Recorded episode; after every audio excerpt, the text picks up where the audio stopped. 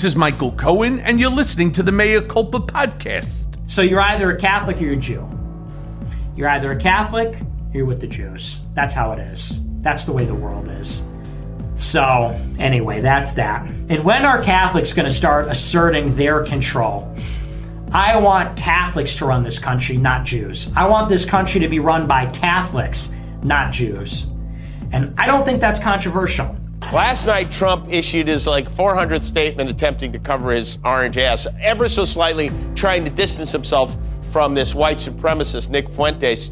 Trump said that if Fuentes had expressed his views at the dinner, it wouldn't have been accepted, and that if he'd known about them, the dinner wouldn't have happened in the first place, which, okay, that makes sense. What about Kanye? He expressed his anti Semitic views well ahead of the dinner, repeatedly. Did you not see that? As volcanoes erupt in Hawaii and winter storms bear down on parts of the South and Midwest, profound changes in the weather and the planet in general are no longer the exception. They are the rule. And that's a lot to deal with. Americans are tired, we're stressed out, and if the midterms are any indication, there's been a clear shift away from the MAGA shit show back to something more akin to sanity. In the grand scheme of things, most of us would rather fight climate change than the culture wars. Most of us would rather fight Nazis than have dinner with them. And most of us average Americans are simply done with the mess at Mar-a-Lago and moving on. In light of what you said, that there's no room in your party for anyone who harbors these anti Semitic views, if Donald Trump wins the Republican nomination, would you support him? Look, let me just say again there is simply no room in the Republican Party for anti Semitism or white supremacy.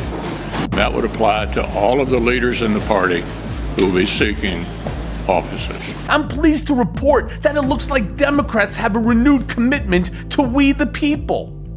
After narrowly losing the House in the midterms, Democrats have not wasted any time making Nancy Pelosi's dream for the future come true. Wednesday, the 82 year old first and only female Speaker of the House passed the torch to 52 year old Hakeem Jeffries of New York. Jeffries, who ran unopposed for minority leader, will make history as the first black lawmaker to lead a political party's caucus in either chamber. And it couldn't happen to a nicer, more worthy guy than Hakeem Jeffries. We look forward to finding opportunities to partner with the other side of the aisle and work with them whenever possible. But we will also push back against extremism whenever necessary. We love this country. We love our democracy. We love the Congress and the House of Representatives, the institution designed to be the closest to the people. And we're going to fight hard each and every day we have this honor to serve in Congress to deliver. Democrats also elected the current Assistant Speaker, Katherine Clark, a progressive from Massachusetts, to be the House Whip, and Pete Aguilar of California as caucus chair. Our new dream team will be working together to guide the minority party beginning in January as the GOP regains control of the House. And with this transition, the average age of the top three House Democrats falls more than 30 years. I mean, talk about progress. These incoming Democratic leaders, one black, one female, and one Latino, accurately represent the diversity of who we are now. This is an America where everybody matters. We don't have time for an all white flashback to the 1950s because, like I said before, we're moving on. It is truly humbling to um, be the next whip for the 118th Congress and to get to do it with such an incredible team. And as Hakeem referenced, we we as a team and as a caucus reflect the diversity and the strength of the American people. Clark and Aguilar are replacing longtime Democratic leaders Steny Hoyer, who happens to be 83, and Jim Clyburn, who's 82. Hoyer held the party's number two House role since 2003. Majority leader with Democrats controlled the chamber and whip when they didn't. And Clyburn served as majority whip intermittently since 2007. As you know, uh, I was born and raised here in South Carolina. I've been working all of my life, uh, starting out way back as a teenager, trying to make sure uh, that I do the kinds of things that need to be done to build a foundation upon young African Americans uh, can stand.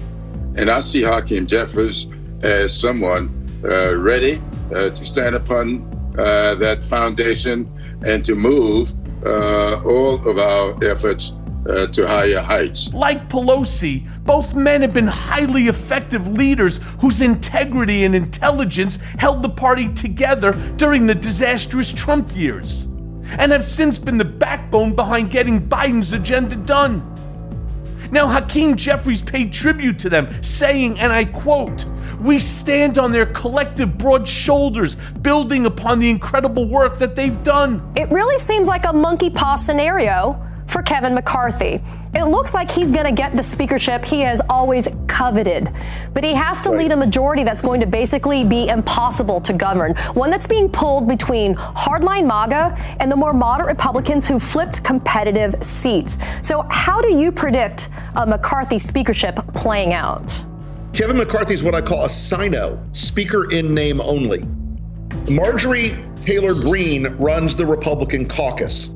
Matt Gaetz runs the Republican caucus. Andy Biggs, Paul Gosar, the entire mutant parade, crazy train, lunatic fringe, they run the Republican caucus. In the midst of all of this, the House overwhelmingly passed legislation to help avert the looming rail strike that the White House has warned would totally cripple the United States economy if not dealt with immediately.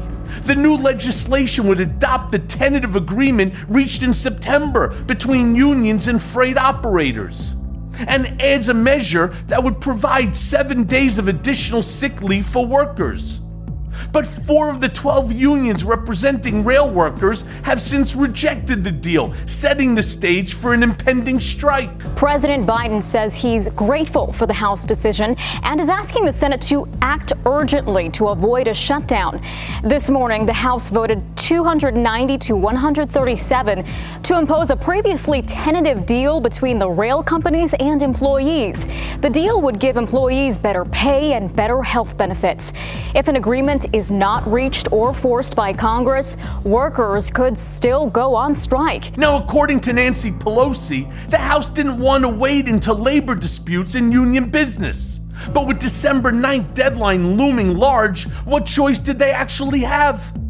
It's estimated that a union strike right now would cost the United States economy about 2 billion. That's with a beef, folks, each day and would keep food off the table for God knows how many millions of Americans. I mean, gas prices would spike, there would be chaos at the ports, and of course, the Republicans would blame us. So fuck that. Both measures now head to the Senate for a vote and then on to President Biden's desk to be signed.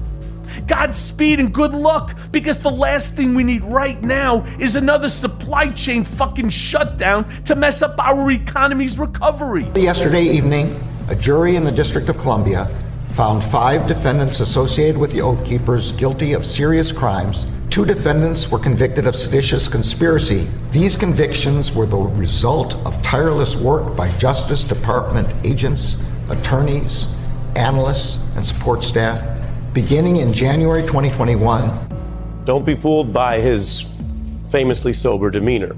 This is a huge deal. Now, I saw a bumper sticker that said, and I quote, We want indictment, not excuses. And I couldn't agree more. But until we can put the beat down on Trump, we'll just have to satisfy ourselves with knowing that Elmer Rhodes, aka Stewart Rhodes, the founder of the right wing militia group, the Oath Keepers, is going to prison for a very, very, very long time. He and fellow Oath Keeper Kelly Meggs were both found guilty of seditious conspiracy for their role in the January 6 Capitol attacks. Three other Oath Keepers avoided the sedition charge, but all five charged were found guilty of obstruction of an official proceeding. And I can tell you, Trump allies are noticing this. They're wondering who else might get busted. in what is this new special counsel probe by Jack Smith, the decorated prosecutor whom the AG also cited today. In the uh, course of deciding on Mr. Smith as special counsel, I did meet with him. He has been meeting with the members of his team to, uh, to get up to speed. He promised uh, to the American people in his own statement that uh, there would be no pause or hiccup in his work.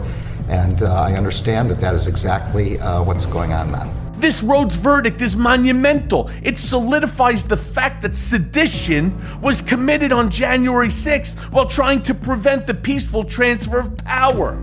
And it offers the DOJ a roadmap to follow as they go after Trump and his fucking idiot allies, which can't come soon enough. Not only who the, the real Benedict Arnold was that was on the podium encouraging everybody, I'm marching with you down to the Capitol building, but also the 147 Republicans, uh, a number of which have been returned. I think there's something like 109 are are back in the next session of Congress. These uh, that that was to me a seditious act. I don't know if that's the legal term for it, but at least uh, when you try to stop the man who was legitimately elected president of the United States from taking his oath of office and taking his seat in the Oval Office, that to me uh, where where do we where do we have a say about that? The verdict in the Oath Keepers case should scare the living shit out of like-minded nut jobs. But is it enough to cut the head off the snake? Despite Tuesday's verdict, we should be realistic about the limitations of a trial like this. The Oath Keepers have been put down, maybe, but other fringe groups like the QAnon crazies and lone wolves, driven by whatever the latest fucking conspiracy theory is, keeps popping up like a game of extremism whack a mole. In short, as long as there are folks out there who still believe that the 2020 election was stolen, it's not over.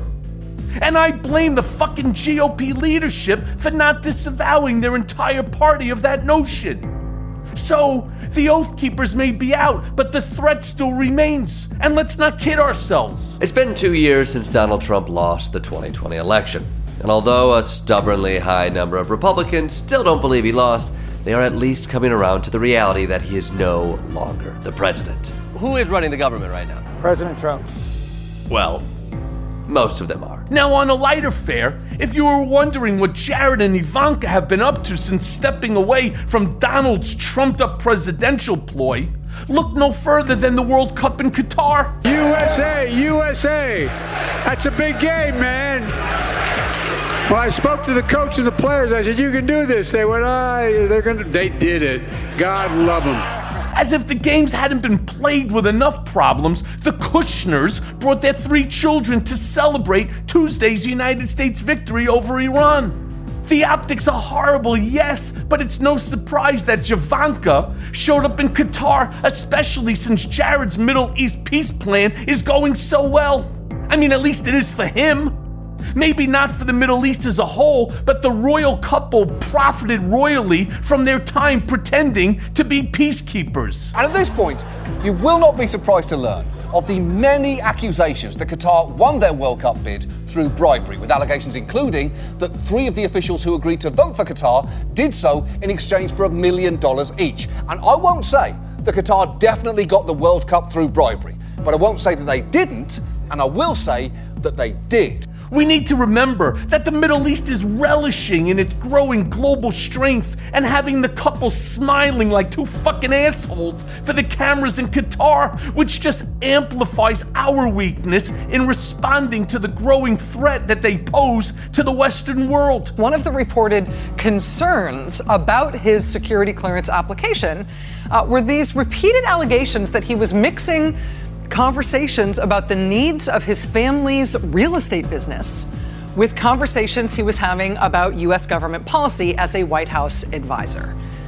I mean, that's the kind of thing that can keep you from getting a security clearance, right? If you are giving business owners or donors or foreign governments the impression that if they financially help out your family business, that might give them an edge when it comes to getting what they want from the U.S. government, like that's not okay. You can't get a clearance if that's the impression that you're you're giving people. I mean, and and then there's the darker version of of that possibility, right? Not only could you be offering people uh, sort of inducements, right? I, I, can get, I can hook you up with some U.S. government policy that you might like if you pay me.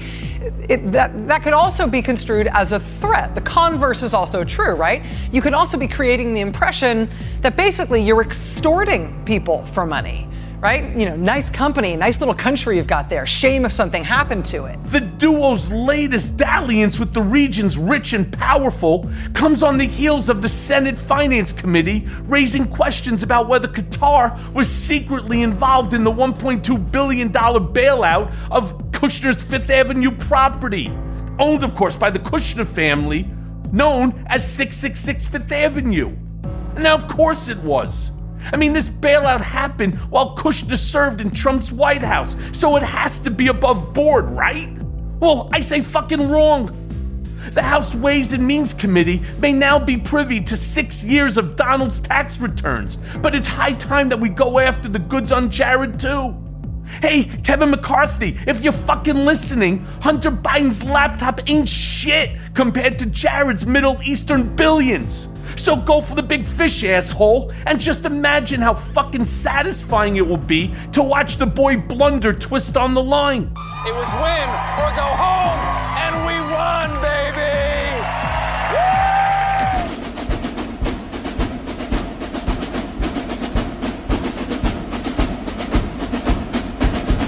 And now for the main event.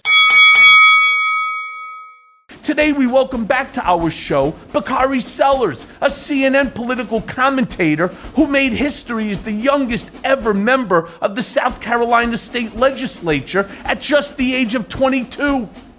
Sellers has been named one of the nation's most influential African Americans and became a New York Times bestselling author with his memoir, My Vanishing Country. Now, more important, Bakari happens to be a friend of mine, and I consider him a good friend. Sellers is known for his sharp political and social analysis, informed by his firsthand experience both inside the Democratic Party and as a practicing lawyer and lobbyist. Sellers has tirelessly worked on progressive policies that address issues ranging from education and poverty to preventing domestic violence and childhood obesity. He is seen as one of the rising stars in politics and is a sought after public speaker who has addressed hundreds of organizations, including the NAACP and the 2008 Democratic National Convention. You can also listen to him weekly on the excellent Bakari Sellers podcast. So let's go now to our conversation. Okay, so welcome back, my friend Bakari. I got to start off by asking you this. What's happening in Georgia politics right now? I mean, they've twice not elected maybe the most qualified candidate out there, and I'm referring to Stacey Abrams. And now they're embroiled in this, you know, ridiculous Herschel Walker, Reverend Warnock runoff. Why does Georgia always seem to be on the verge of becoming blue and then somehow revert back to red? That's actually a really good question because of people who don't know Georgia people who don't know Georgia probably would question similarly. Um, Georgia's not a blue state. In fact, I would probably argue that Georgia is not even yet a purple state. It's probably still a red state. You've had really exceptional Democratic candidates run against really poor um, Republican candidates in a climate that was interesting to say the least. Um, I think Warnock will win Georgia. I think Warnock will win Georgia by probably three and a half points, which is a lot right now. But um, you know, Stacey Abrams in this environment running where you have a president who's unpopular um, against an incumbent who is popular. It was just a it was a hard race from the fundamentals of it. Um, Warnock's race is different. He's run a different type of race. Um, he doesn't have some of those isms that Stacey Abrams has to deal with, uh, sexism, etc. But he's running a, a, a, campaign that's more centrally focused on Georgia. He doesn't have the resentment of the celebrity that Stacey had, which is unfortunate and no doing of her own. Um, and he's also running against Herschel Walker. So you know, I, I think that Georgia is doing what it can do. Georgia is not Virginia. Uh, hell, Georgia is not even North Carolina in terms of being purple.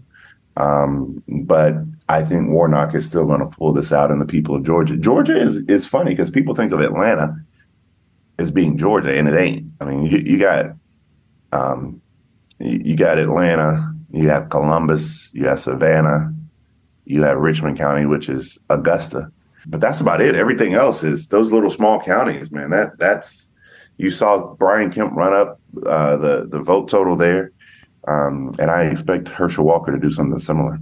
Oh, right. okay. I get it. There's obviously the star power that Herschel Walker came to the race with as a truly superb athlete football player. However, however, and I can't figure this out. I can't figure out why there's even a runoff, why the numbers already didn't have Raphael Warnock, right, uh, as the senator. Uh, it makes no sense to me. And I bring that up simply because, and I just want to throw some things in here.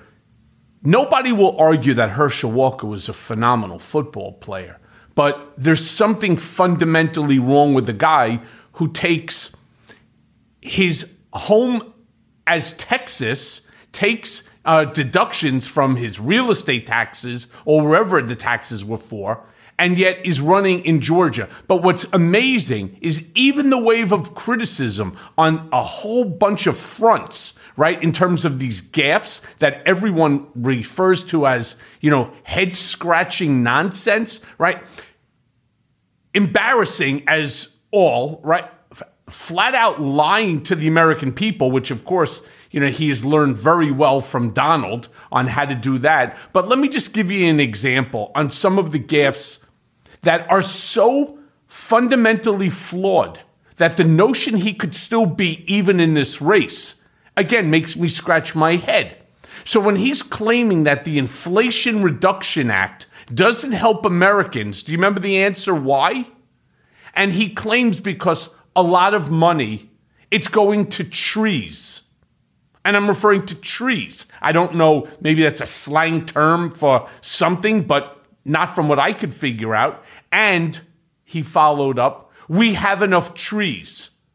Then he goes on and he shows this laminated special deputy sheriff badge in order to talk about how right um, he's part of law enforcement, that he can actually do with that fake badge that you could buy in a five and dime store, or if you make a hundred dollar donation to your local PBA, that you can end up getting. I mean, claiming, right, that it affects women more than men, this whole entire thing, because they got to buy groceries.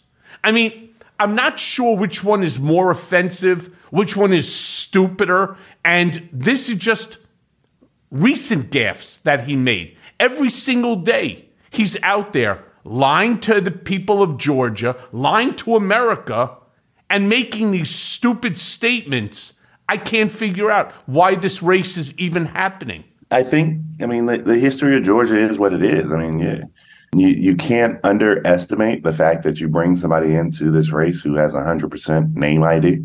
You don't have to buy that. They have the credentials of being supported by not just your former boss, but also Mitch McConnell. Um, and so, for those people who wanted to give him a chance, um, but yeah, I mean, from his mental health breaks and psychotic breaks that he's had, putting a gun to his wife's head, um, just the gas that you enumerated. Uh, you would hope that we're in America where he is fundamentally disqualified. I, I mean, I, I, don't believe he can read well, um, let alone go to the United States Senate. But here we are. And you have somebody who is running against a pastor um, from Dr. King's church, literally, um, and this race is still close. I mean, it, it has more to do. I, I, hear your point, and I know that many people make the same point, but this race has, and the closeness of it, has more to do with the true evolution of politics in Georgia, more so than anything else. And the fact that Georgia is moving in a direction where it can be purple one day, it just ain't there yet.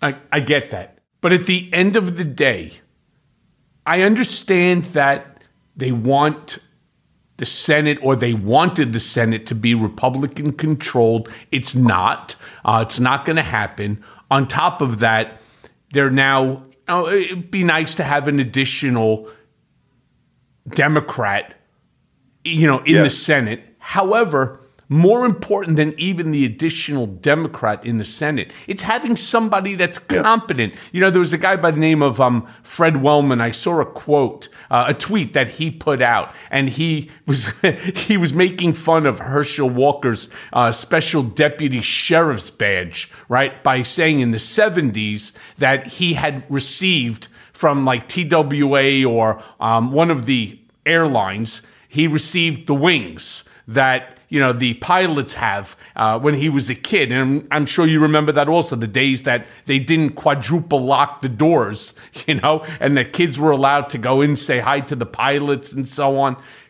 That he that that now makes him a pilot, and that he's now competent to go fly an airplane. So I want people to think about the analogy because it's exactly true. What's the difference if you have plastic wings given to you by the steward? right? Um, or the stewardess, and this fake Cobb County sheriff's, um, you know, badge. You know, they're in Georgia. It's the same thing. You could basically wear it, pull it out, do whatever you want with it, but it gives you no ability.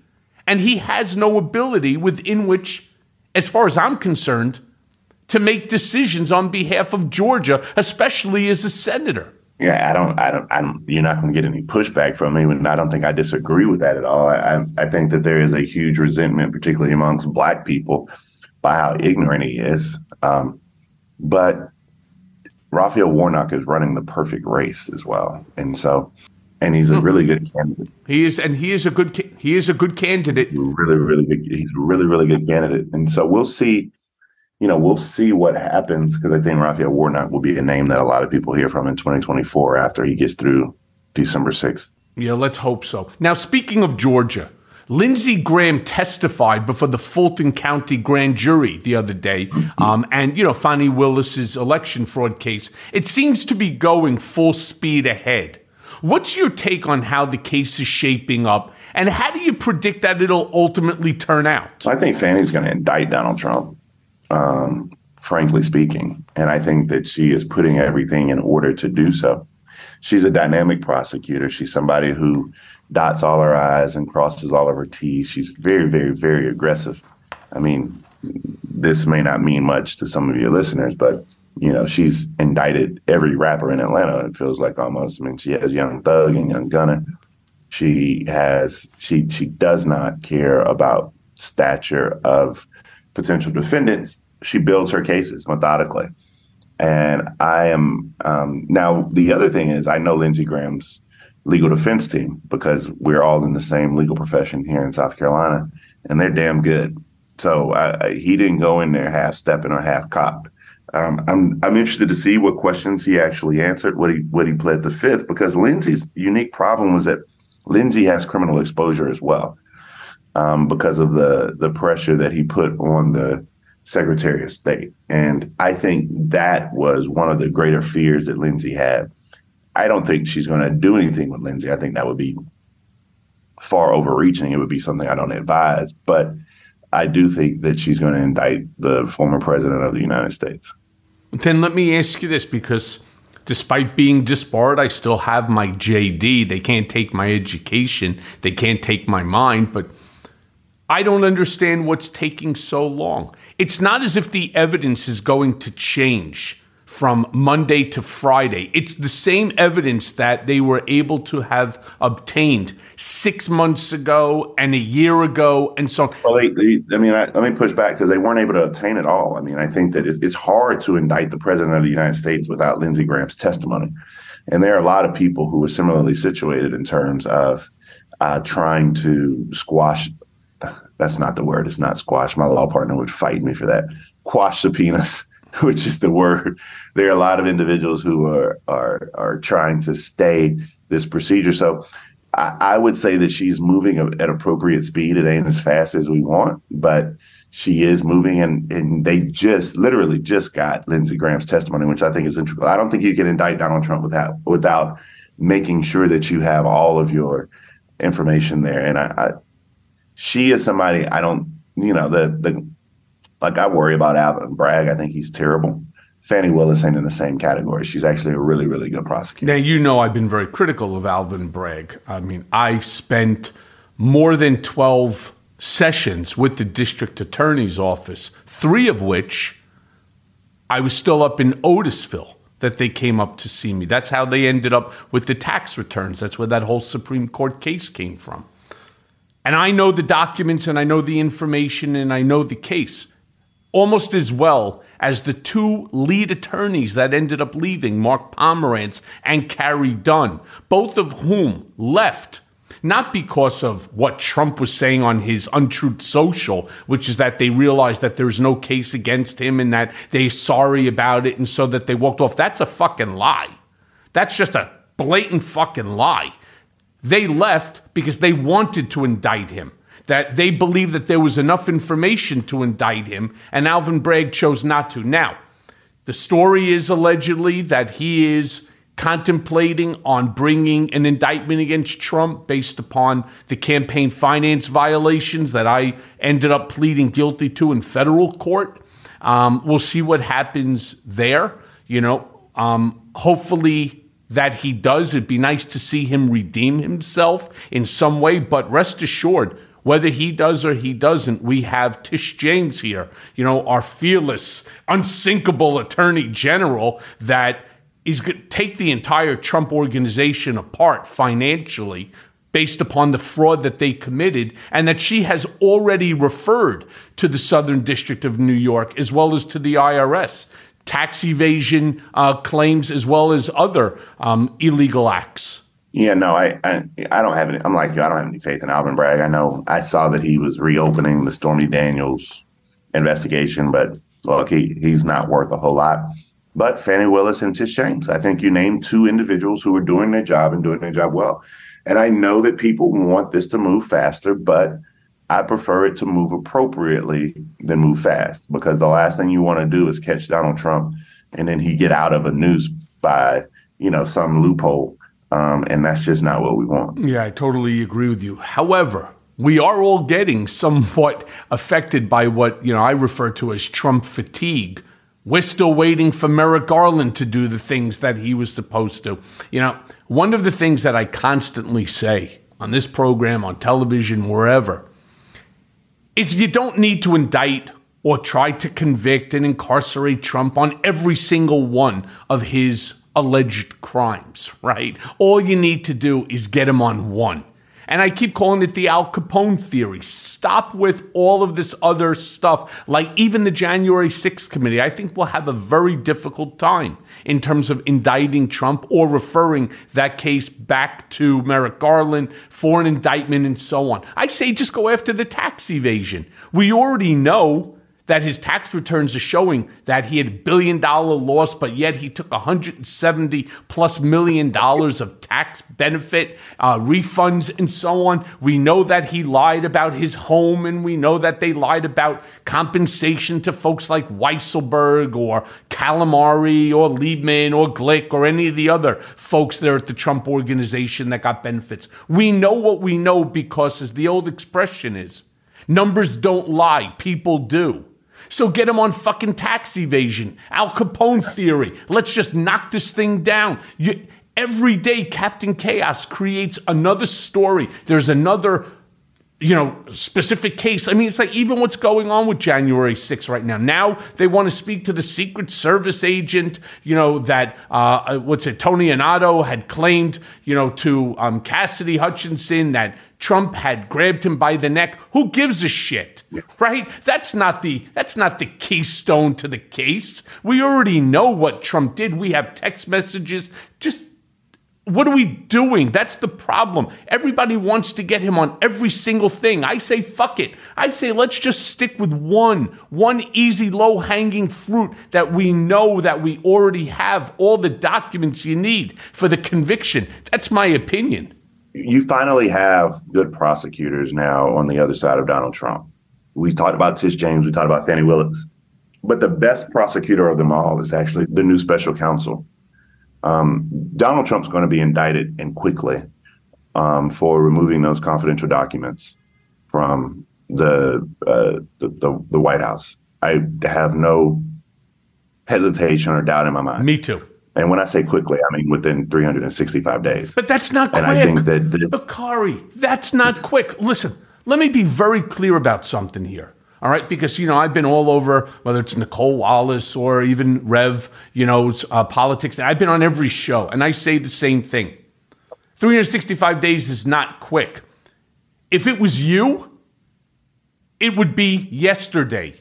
If it was me, it would be two months ago. I had 48 hours in my case to make a decision. 365 days when you already have the documentation that proves the crime? Get it right though. That's sort of what i'm saying michael. Um, you got to get it right. And i think that that these individuals and i, I he sooner i would greatly anticipate it's going to be far quicker than 365 days for the new special counsel. I mean I, he's just that type of prosecutor who is damn good at his job and he prosecutes the worst of the worst in terms of war criminals etc uh, but get it right i'd rather you get it right instead of getting it fast The point is, you can't get it wrong here. And yes, I'm going to go with you and say Jack Smith is a fantastic prosecutor. But let's look at what we're talking about here. One and a half years before the raid, NARA, the National Archives, requested the return of documents. Trump said no. Yeah. So they sent him another threatening letter, to which they then returned a series of documents. He did return some documents but then decided to keep others. He gets a lawyer, I forget what her name is, to go ahead and to sign an affidavit that everything has already been returned. is it the Bobb lady Yes, is it yes, Bobb yeah, Bobb. Um, to, that everything has been returned. And then, of course, there's an insider there. And again, I surmise it's probably Jared and Ivanka, but then again, it's just my opinion. And what ends up happening? They end up getting a magistrate to sign a warrant for the FBI to go and execute a search. And what do they find? Exactly the documents that they knew Trump had that they wanted back, that he refused to give back, and acknowledges in his own words, they're mine. And I want everything that was taken from me back. And that he doesn't deny that he knew what was there. That would have been the smart move for him. But no, he comes out and says, They're mine. I declassified them. I could do whatever I want. And I declassified them. Do you remember this? Because I thought it. This is our stable genius. All right. If that was you who took, and especially top secret documentation, like what they did to Reality Winner, she spent five years for one document. He has thousands of those documents. And I think that Jack Smith can actually do this in an expedited fashion because it's not that many documents. Even if it's 10,000 documents, big shit, you could do that in under 30 days. I did 10 million in 45 days. I'm sure Jack Smith, and you don't need the, the Kim Jong un crap, just use the top secret documents, use the other information that is classified and then hold him accountable for that. I mean, we have the evidence. I can't understand what it is that should take longer than 30 days, 60 days at most here. I, I just I know how cases work as you as you do because you've been on the other end of it, and it just don't take sixty days. I mean, I don't want people to believe that it takes sixty days. I mean, it took them six months just to get uh, Lindsey Graham in front of a grand jury. You know, because because he wasn't indicted and he wasn't right uh, because they were making the request to him in a very humanistic in a very honorable manner. they so subpoenaed him. Now they didn't just Well- say they didn't just say come. I mean, they did subpoena him. yes, because he refused to willingly come in. Oh, no, he did refuse, and he fought it all the way up. I mean, so it. I I think that you and I agree on the outcome, and we want the same outcome.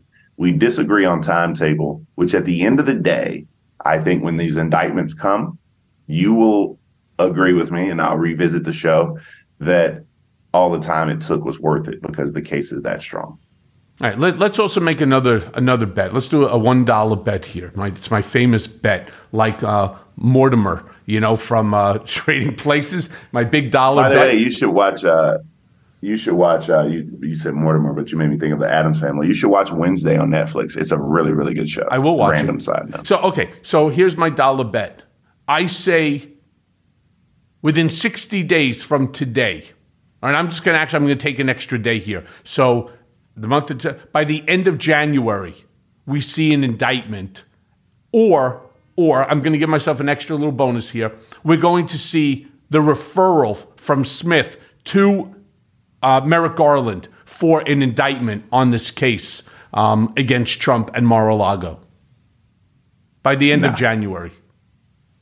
I disagree with that wholeheartedly, and the only reason I disagree with it is because of Christmas, New Year's, King Day, and the holidays that lay in between. So I think, you- I think you, The guy was working on uh, Thanksgiving. the guy worked on Thanksgiving. Yeah, no, I, I just well, yeah, they- and, I and think, there's our I think that it will happen, but I think I think it's probably before June first. and there's our and there's our one dollar bet. All right, by the end of January. All right, and I always pay my bets. So look, let me ask you this then, because you have deep roots in Southern politics. Southerners used to be primarily Democrats, and now they're obviously Republicans. But look at states like Florida.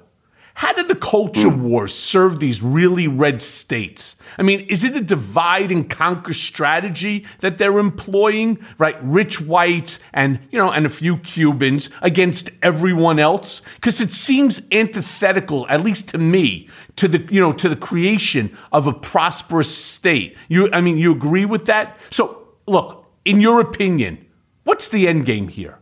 That's a good question. So there has been a lack of investment from Democrats in southern states for a very long period of time. Um, you see that where you have these epicenters of learning, um, for example, Chapel Hill in the Research Triangle in North Carolina, Atlanta, Georgia, um, even you know you you look at Charlottesville, Virginia, and you look at uh, Northern Virginia. That's where you have states that are um, trending blue um, or purple. And by those states trending that direction, Virginia's a purple state.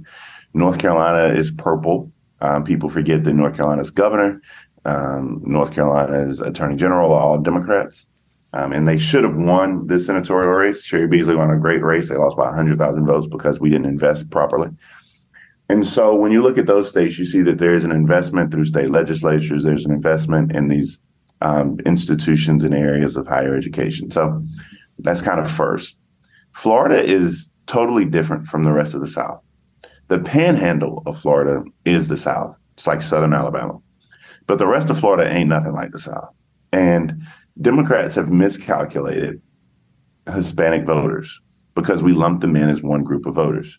You spoke of um, Cuban voters. Mm, Well, we all know that there are multiple types of Cuban voters, depending on when you immigrated to this country, how you view politics, how you view your uh, load in, in this country.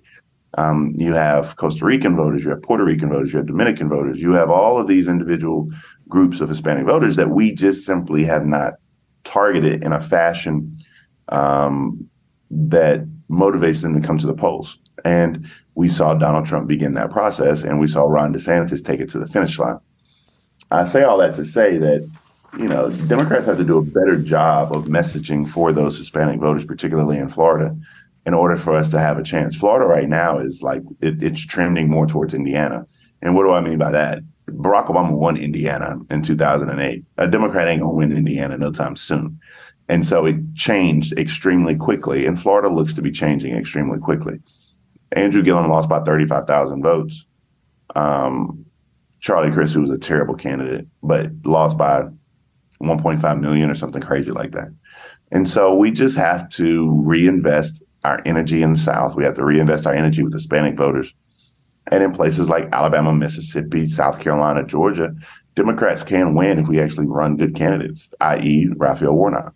Yeah. But let's just go back to what I had said previously. The fact that there's a runoff between what you and I both agree, and I think all of my listeners agree as well, that Raphael Warnock is by far the superior candidate over No question. Herschel Walker. I mean, it's it, you couldn't have a- Herschel Walker legitimately is the he's legitimately the I mean outside of like Todd Akin and I forget the woman's name who ran in Delaware who says she's not a witch. like outside of those extreme cases, Herschel Walker is the worst candidate for the, the worst candidate who has a legitimate shot of winning right. of anybody that I've ever seen in my life because the man can't read. And and the bullshit that comes out of his mouth is just smokingly stupid. You know, but look, let me ask you this question then. Because I know that you're watching the implosion of Twitter pretty closely. And, you know, a lot of people use that term implosion. I'm not so sure that it's imploding. I'm just believing that there's a whole lot of mismanagement that's going on there um, as a result of whatever it is Elon Musk has decided to do and this bullshit approach to, you know, quote unquote, uh, free speech. I get it. I get what he was thinking. I get the whole thing of free speech. Look, I was remanded back to prison unconstitutionally because I wanted to exercise my First Amendment and Trump and Bill Barr didn't want it. My real question to you here is if Twitter goes down in flames, and a lot of people are actually of the opinion that it might, where do the rest of us go, right, to be part of that public square, to put out our message or the what I'll call, you know, truth? Because you're not going to get that on Truth Social, that's for sure. Instagram. No, I, uh, first of all, Twitter structurally cannot collapse. I mean, it it will be very very difficult to. They have thousands of servers. They only need about 100 people to do, you know, the work and he's identified those few people who can do that work. I think Elon Musk is a terrible leader. Um, I think that he um, traffics in racism a lot. I think that he um, lacks empathy. I don't think he follows or understands social cues. I think that he um, doesn't care for people. And that for me is, I, I, can't rock with people who have a disdain for humanity. Um, I don't want to have to use Twitter, but it, it has become, as you know, for, for all of us, an integral part of our platform and the way that we communicate. And if you don't interact in Twitter, people are like, well, why don't you just leave it? Well, we can't leave that vacuum without your voice and my voice there combating the crazies. Then it'd just be crazies and they're polluting a, an entire generation of young people um, and impressionable minds. And so I, I hear you. I think that he is running it in the ground. I think that he um, is going to lose a great bit of Tesla behind it. I mean, you, you think of all these people, Bank of America, all these individuals who took on debt or lent him money for $44 billion. I mean, they're not going to sit here and allow you to lose, lose tens of million dollars a day because you have a bad attitude. I mean, so I, I, look forward to the plane crash. I mean, that's what it is. I mean, it's just, you know, you're just watching the crash happen. But um, it's for me, it's just so it's it's so frustrating because Jack did a wonderful job building something that I love, and now Elon Musk is burning it down. You know what's interesting is my hope is that it does not burn down because I agree with you. We need every forum that's out there in order to continue to provide facts, to provide no more this innuendo bullshit. You want that? Go to Trump's Untruth Social, you know, and you could sit and listen to the nonsense spewed by the 12 people that follow him. I like when people keep saying, you know, Donald is coming back. Donald's back on Twitter. Yeah, they reactivated his account, but he doesn't tweet anything out. And the reason that he cannot come back to Twitter, so people understand why he is not actively out there using Twitter, because that means that his Truth Social failed, which is just another Trump backed company, right, that has his name on it or that he's affiliated to. That doesn't work right? And it's very much like his presidency. It would be a complete failure. But one of the things that I do admire, because I, I, use all the social media platforms, is I'm on TikTok. And in a short period of time, I amassed like a quarter of a million followers, looking for more, but I amassed, and these people love it because I do these these Michael Cohen react, uh, you know, videos. But there's a group of obvious Trump supporters that are constantly reporting and claiming harassment uh, on my on my videos. And TikTok acts rather quickly, and then they suspend the video. And that pisses me off, but they do it. I then appeal it saying it's factual because in my videos I say according to the New York Times, according to a CNN poll, according to an MSNBC poll, according to an ABC poll, according to so and so. I use facts to back it up so it's not hateful if I'm reporting facts, right? You may not like the fact and so it comes back on and then that just generates even more interest and more views and so on. So I'm in this never ending fight. But that's the way it should be. If, in fact, that it is inaccurate, if it's innuendo, if it's lies, mistruths, misinformation, disinformation, malinformation, it should be suspended so that somebody could look at it. And that's not what Elon Musk is doing. He actually has taken that part out of um, Twitter, which now potentially could make Twitter extremely dangerous, especially you know as we're looking towards the um, 2024 election. But let me ask you this, right? Now that we're in this lame duck session, what do you feel? And this is a Bakari Sellers question. What do you feel is most important for Democrats to focus on? Because we have a short period now before the Oh, next yeah. term. That's a good question. Right? What should we be That's doing to ensure that Biden's agenda for the next two years is not completely stalled by these maniacs? the debt the debt ceiling. I mean, that's the number one thing. I mean, you you can't allow a new Congress to come in here where I was just I was listening to your question and reading, you know, Kevin McCarthy already has four no votes, three present votes, and a possible other no vote. So what is that? That's eight people who likely won't vote for him to be speaker. He can't be speaker like that. Now, imagine if somehow by the grace of God he ends up winning that that title of speaker. He's going to be held hostage religiously by people like Marjorie Taylor Greene. Do you want them to be able to, you know, trash our credit rating, send our markets into shambles because they want something that's completely ridiculous, like, I don't know, banning interracial marriage or something like that? Um, do you want that to be the the bargaining chip for our debt limit? No. So I say the debt limit is the number one thing. It's the most important thing. Store that away, get that done in the next 30 days, and I think we'll have a lot smoother ride coming come January. Okay, so then let me ask you a follow up. Who else then comes to mind should McCarthy not be able to? Oh, Jim Jordan.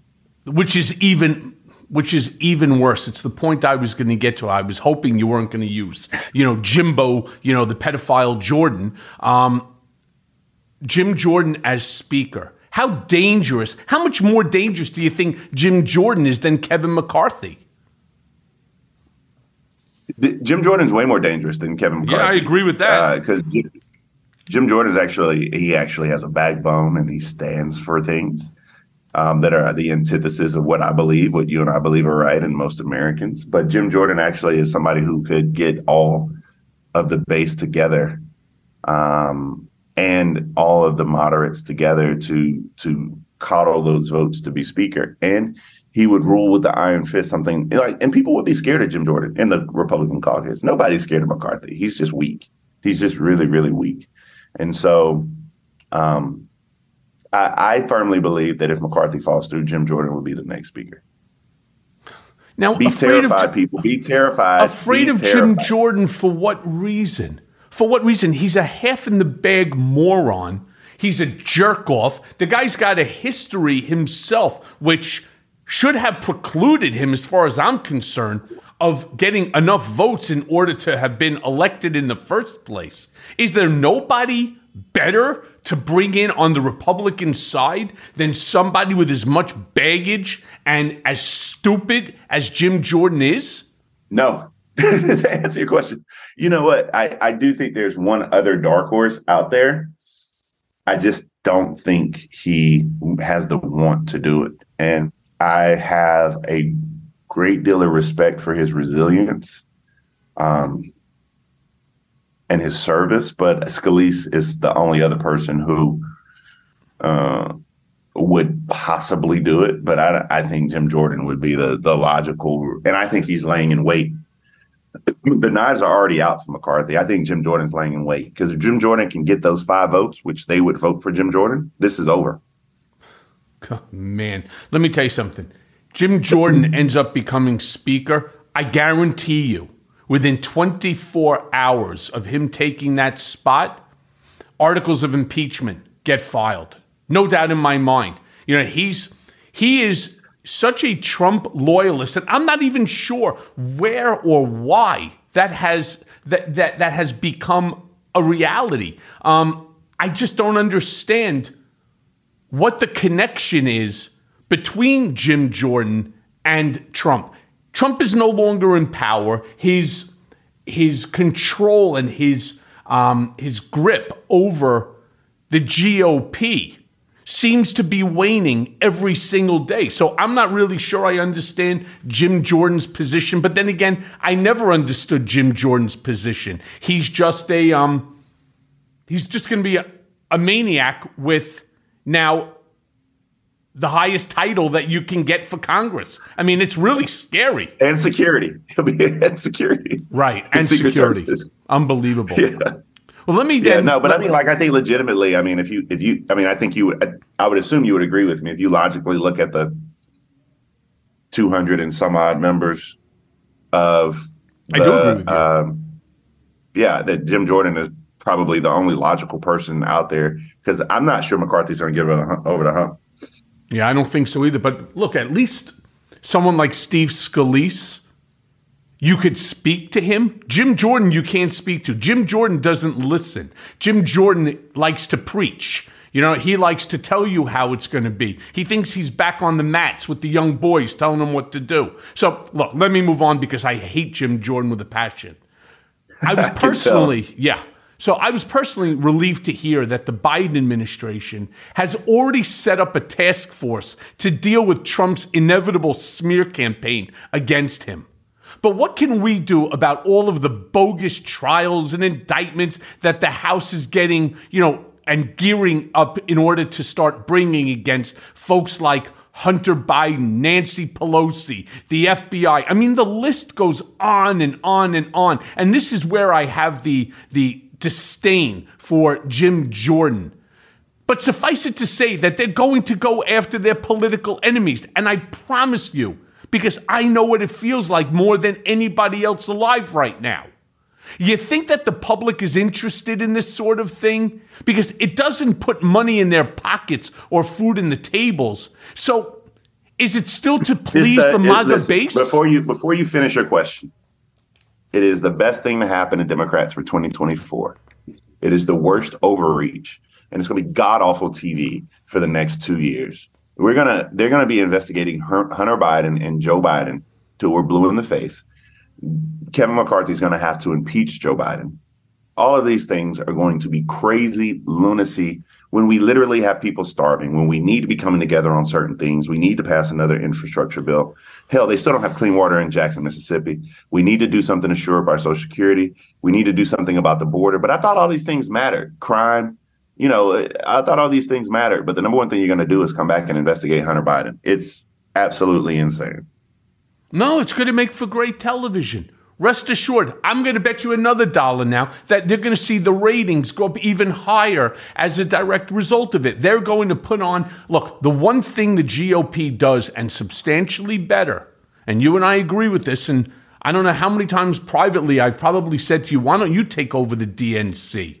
Right? Because Jamie Harrison, yeah, no, and, as good and, as and he is, I'm mad you said that shit out loud. Okay, don't don't say that. Out and I, but I say it to you privately. It's the worst I'll job in America. I don't, I don't give a shit. Uh, uh, America needs you, right? I can't be the only person sacrificing everything, right? At the end of the day, it's the problem with the DNC we are horrible at messaging. The GOP is fantastic at messaging, especially lies that are spurious and that they are, you know, controversial. So if we don't get people in, you know, to these sort of positions where we can actually create positive messages, all that's going to basically run the television, the front pages of the newspapers is going to be Hunter Biden's laptop. It's going to be on Nancy Pelosi. It's going to be Hunt. It's going to be Joe Biden in Afghanistan. It's going to be Joe Biden this, Joe Biden that. Kamala Harris will get probably impeached as well. They're going to say it's the first, I think it might be even the first time that a vice president uh, has articles of impeachment. They're going to impeach the. They're going to impeach the Secretary of Homeland Security. Um, Everyone. Everyone. It's going to be a gigantic shit show. And I'm going to tell you something. It's going to be better than reality television. I think it will replace reality television because somewhere along the line, that's what we're becoming. It's almost like reality country.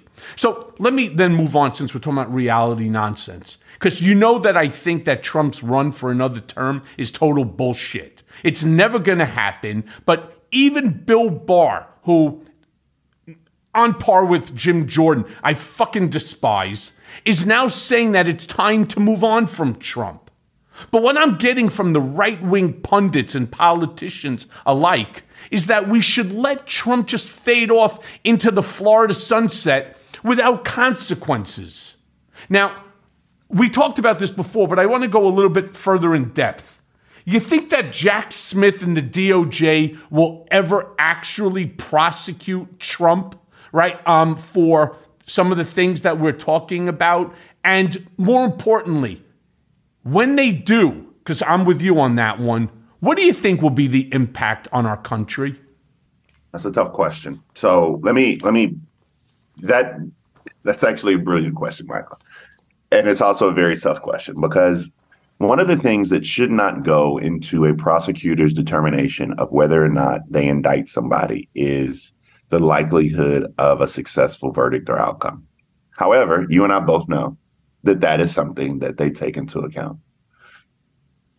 Also, one of the other things that should not go into a prosecutor's judgment into whether or not they indict somebody is the political consequences thereof. However, you and I both know that, in particular, in this case, that will be taken into account. So, the first question is Will you be able to indict and find Donald Trump guilty? Heh, tough. Uh, very, very tough. Two, what impact will that have on the country? I don't think it should fucking matter.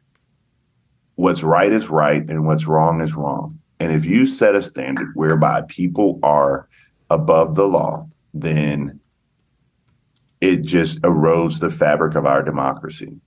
So I say all this to say that I think that Mr. Smith needs to indict him sooner than later. We have a bet on that. I think it's going to be before June. You think it's going to be before the end of January. The longer it takes after primary season starts, then the more difficult it will be because if there are 20 people running, by the way, Nikki Haley just said uh, on the Twitter, Michael, this is breaking news. I don't know if you have a breaking news like musical dong or something that we can do, but she says she's going to take the holiday to think about whether or not she's running for president of the United States, which means she's running for president of the United States. So if you have 20 people running for president of the United States, Donald Trump is going to win the nomination. It's going to be very hard to indict somebody who wins that nomination or who is a front runner for that nomination. You know, I'm look, one thing that everybody will acknowledge is that he has a specific base that does not care if he shoots and kills someone on Fifth Avenue. They'll tell you that that was the greatest shot that they've ever seen anybody take. There's just something fundamentally wrong with these people, and Trump owns them. Correct. They're the same idiots that are funding him to the hundreds of millions of dollars in his super PAC that he's now using in order to fix his old broken down dilapidated plane. Right? This is what he's this is what he's doing. He's found a money source better than the apprentice. Yes. So I'm not so sure that Nikki Haley or anybody, the more Republicans that are standing on that stage, I think to the contrary, it's a benefit to Donald because he will have that core base that will come out and support him. And the others now have to overcome that number, which may be difficult based upon the number of people running. I, I think, look, when you have people like Mike Pompeo, Mike Rogers, Nikki Haley, Asa Hutchinson, Nikki probably deserves better than to be lumped in with them. But all of those one Liz percenters is Cheney what I'll call them. said that she's going to run Liz- too. all- Mike she's a one percenter. Mm-hmm. Mike Pence is a three percenter. Okay. None of those individuals are credible. I think Nikki gets five, eight percent. I think Tim Scott gets five, eight percent. But what we're doing is we're adding up to 50%, and Donald Trump controls another quarter of it. So all he needs to do, if Donald Trump only needs a third of the vote, you and I both can do that math. I mean, we're lawyers. We, exactly. we know what a third is, right? So yeah. I, I, we're speaking the same language here. And I yes, think all of that ties into the fact that, is it Jack Smith? Jack Smith has to move extremely fast.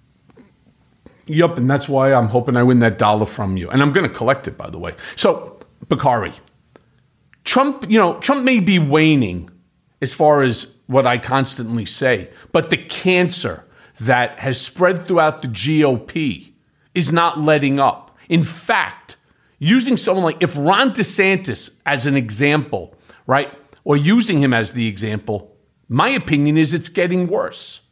Why, in your opinion, is the GOP clinging to this Trump era craziness?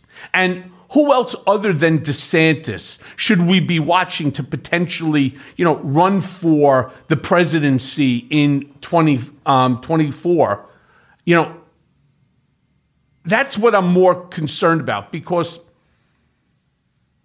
while we're trying to figure out who's going to be, you know, standing on the stage, who actually has the ability to go head to head against Trump because Trump doesn't play fair. He doesn't play nice, that's for sure.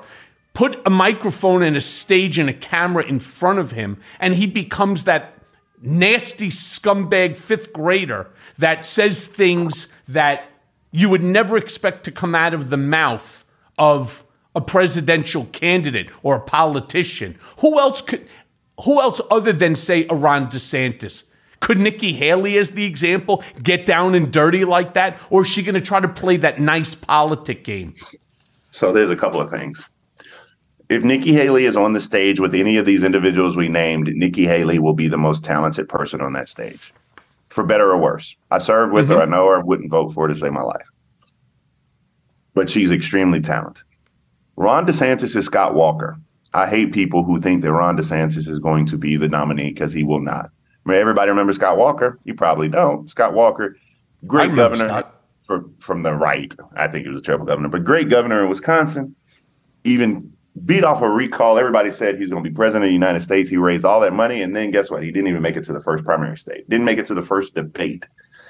That's how Ron DeSantis is going to be. He cannot stand up to Donald Trump. He just simply cannot. If anybody wants to know why I say that, go back and watch the debate with Charlie Crist. Oh, if you want to see something even more fabulous, watch the debate with Andrew Gillum. I mean, he just got destroyed and filleted. He's just not built for the light that is going to shine on him. With all that being said, I still think Donald Trump's going to be the nominee. And I think you're going to have a 78 year old Donald Trump against an 82 year old Joe Biden. And I think the country deserves better than that. Oh, we definitely do. And I don't think that that's the way it's going to go, but I don't want to bet on that one because it's fucking scary to me. Now, Bakari, you and I have now known each other for quite a long time. And I consider you, and I hope that you consider me, we're friends. Right? Oh, I definitely consider you a friend. Now, I'm Jewish. You're black.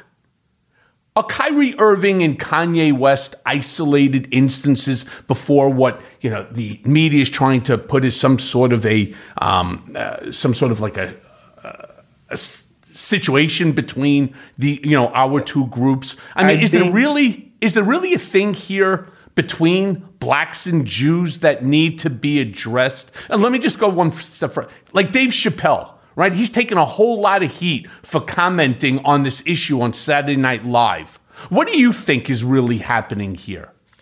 So this is, a, I think, a few things. I'm glad you asked me the question. Um, I don't think the divide between our two communities is as large as people make it out to be. Me however, however, I think that the cancer that is Kyrie Irving, excuse me, the cancer that is Kanye West, and the ignorance that is Kyrie Irving are dangerous and you have to call it out. And it's like a cancer that if you don't call it out, if you don't stamp it out, if you don't try to educate people, then um, it becomes pervasive and it spreads. We're not at the point where it's metastasizing yet, but I don't want it to. My father, as you probably know, um, was a part of the search mission for Goodman, Schwerner, and Chaney in Philadelphia, Mississippi. Yep.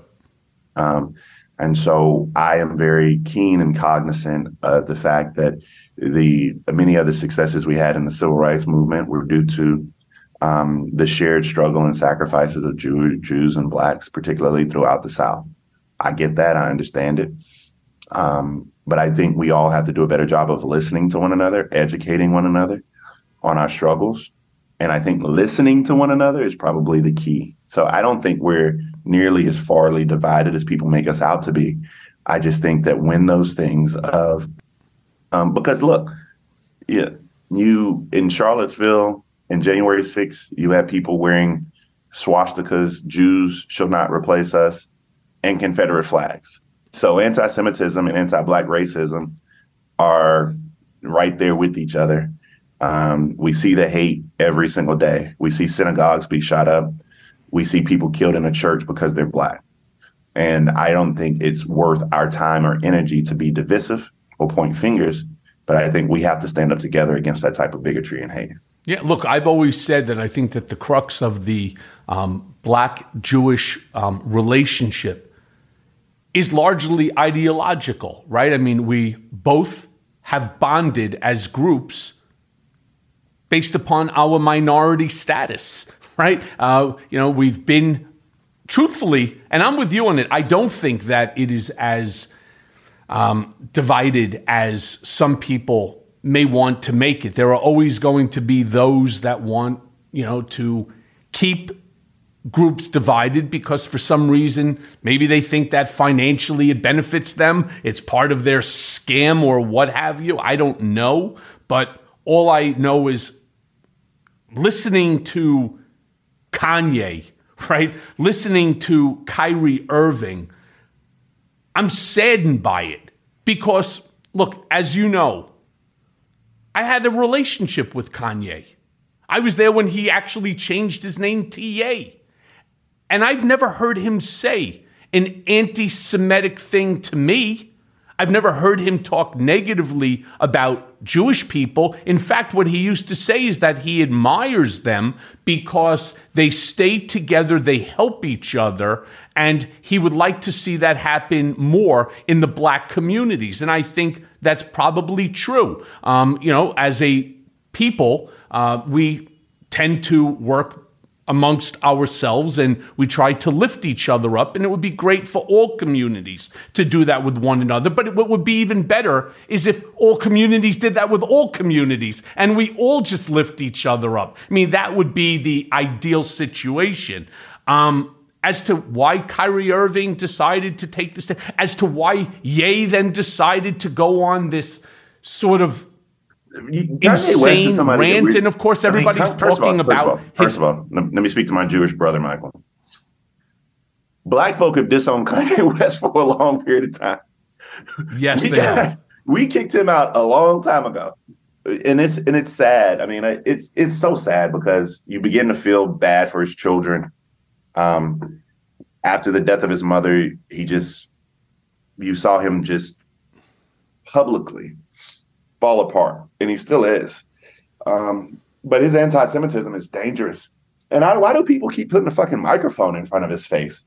Like if Kanye West came to me and said, "Bakari, I want to ratings, dude." Yeah, but I mean, like, Bakari, you, you ratings. Let, it's you, all about the. Me personally, I wouldn't give him a microphone. Yeah, I was like, no. I mean, but I mean, I, I don't need it either. But I, if Kanye was like, "Let me come on the Bakari Sellers podcast," I'd be like, "Go jump in a lake." Well, you would be one of the few people because you know, like if he was on this if he was on this show, I would say, listen, we've sat down, we've had at least a thousand phone call conversations, text messages. I've never heard him say, and in fact, he used to say to me that he's Jewish, but he didn't say it in the in, in the right way. He'd say, "I'm I'm Jew." So I would say to him, it's the way you're even expressing yourself has an undertone of anti-Semitism, yeah. right? First of all, he believes that he's like part of the lost tribe. And so, if that's true, then there's more to being Jewish than just saying you are. First of all, you run a church and you run services. Jews don't go to church, we go to synagogue. On top of that, you know, we have circumcisions by mohels, we have bar mitzvahs. There's a certain, you know, um, there are holidays that you're supposed to um, understand and attend and there's a religious belief it's not it's it's not just really only being born to it but there's a there's a way. And i said you don't exhibit any of those. So he says well that's because you know i didn't grow up that way. And it was a relatively decent answer but it never, of course, got to the crux on why he believes that he's Jewish and, and so on. Um, but it is kind of funny that, right, we saw Trump had dinner the other night at Mar-a-Lardo, and it's almost, I wish I could think of a great joke, right? So you have a wannabe self-hating Jew, and we'll call it Kanye, right? Well, yay, because he thinks he's Jewish, so he can't be anti-Semitic. You have this self hating wannabe Jew sitting with a white supremacist, neo Nazi, Holocaust survivor. They bring in a third asshole, this Yiannopoulos, this Milo Yiannopoulos, who I don't even think is American. I think he's British. Um, you know, used to work for Breitbart, fired probably by them, right? Because um, he's even too far right for Breitbart. This anti-feminist Islamophobe, you know, hater of everybody. And then, of course, you have the king at the, t- at the head of the table, a man who I continuously describe as a racist, sexist, misogynistic, xenophobic, homophobic, Islamophobic, anti Semite, Donald, all sitting together. I mean, this is almost like a joke for a David Chappelle, right? Type of um, comedian, right?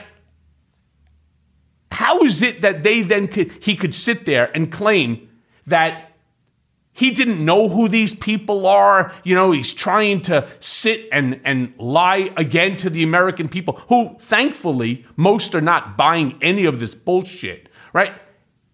This, this is the problem because somebody like Trump, who you think is going to be the Republican nominee, has now given a platform to these three disgraceful fucking people.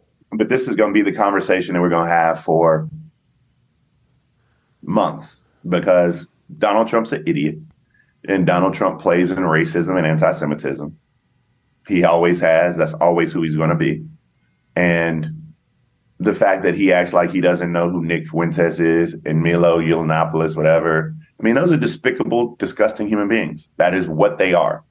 Um, and the fact that Kanye West is con- cavorting with them, I, I just, uh, again, his Donda would be completely outraged by the behavior of her son. And it, it just is what it is. But the Republican Party is going to have to deal with this for another. We, we talked about 365 earlier. That was the number. But what is it? 730 days uh, or the next two years with Donald Trump running for president. All right. So listen, my friend. All right. One last question. And it's a personal one, and it's one that I constantly, again, talk to you about offline uh, and so on, because I know that you're a practicing lawyer. You're an activist and a commentator, right? You're also a married man with small children. So clearly, you've been busy. You ever consider about getting back into politics? Yeah, I mean uh, the the the the fact is, I'm doing really well practicing law right now. I enjoy it. I enjoy being on CNN. Um, that's and I have little children, so that's on one shoulder. On the other shoulder, you know, good. We need more good people in politics. Um, that shoulder's winning. I mean, if there was an election for the sixth congressional seat today, I would probably run for it. Um, you know, I, I am leaning more and more heavily towards running for Congress when Jim Clyburn decides to step down. I'm not there yet, but I'm leaning more and more heavily towards it. Well, you know that you have me, you have my supporters behind you 100%. You know, I said it the very first time that we met, um, more than a decade ago. You're a good man. Um, things that you're doing are fantastic. You know, your activism, your comments, you bring really fresh air um, to what I think is desperately needed in Washington. And obviously, not only do I implore you to decide to make that move eventually and hopefully soon while we still have a country to protect, but um, maybe contemplate even on uh, that DNC spot, you know, in the in the interim, because again, um, The country's worth it, democracy's worth it. We have to leave to our children the country better, certainly, than um, what it looks like we're going to be leaving them. I love you. I love your family. My friend Bakari. I love you. I love your family, and I want to uh, smoke a cigar, eat a steak with you in, in New York in one of those spots that y'all go to. I, I want to be a part of the vibe soon. Listen, I can't wait to see you again. So let me know when you're back in town. Thank you for joining me. Thank you for again enlightening my enlightening me, my listeners, and doing the things that you're doing. Appreciate you, brother. Be safe. Thank you. Love right, to bye-bye. everybody. You got it. And now for today's mea culpa. I know I shouldn't jinx anything, but at the moment, I'm feeling cautiously optimistic. The wheels seem to be coming off the Trump clown car, and like I've said so many times, it ain't over till it's over. But as of this moment, Trump is looking pretty fucking done. Like, put a fucking fork in him. He's done. I probably don't have to tell you that there are literally hundreds of different ways that he might go down legally, professionally, personally. But this fake bid for the presidency is like a last meal before his execution. He may not know it, but I do. His presidential run has got no juice. He hasn't even filed paperwork. He hasn't gotten a campaign manager, a finance chair. So when I say he isn't running, I mean technically, he's just not running. And for many, Trump's demise just means a return of normalcy or something like it. Though we will never be the same again as a nation, and that might be a good thing. I mean, for God's sakes, we needed to open our fucking eyes. We may be woke, but until the shit hit the fan, how many of us really understood what was fomenting on the right? And why so many Americans feel left out or left behind or just not part of the mainstream system at all? These people were ripe for the fucking MAGA cult. Inclusion feels good no matter at what cost. They found their people. But what happens to those people now? Our fellow Americans are going to find themselves left out in the cold once again, unless, and it's a big unless, unless we find a way to include them. Democrats may not be as entertaining as the far right freak fucking show, but we do have something concrete to offer. I mean, we can fucking listen and try not to judge them. I mean, the Latin term vox populi il vox dei means the voice of the people is the voice of God, and they are our people. And as insane as that sounds, they are us and we are them. They are working families and concerned citizens. They love America too, and when it gets right down to it, they want what we want.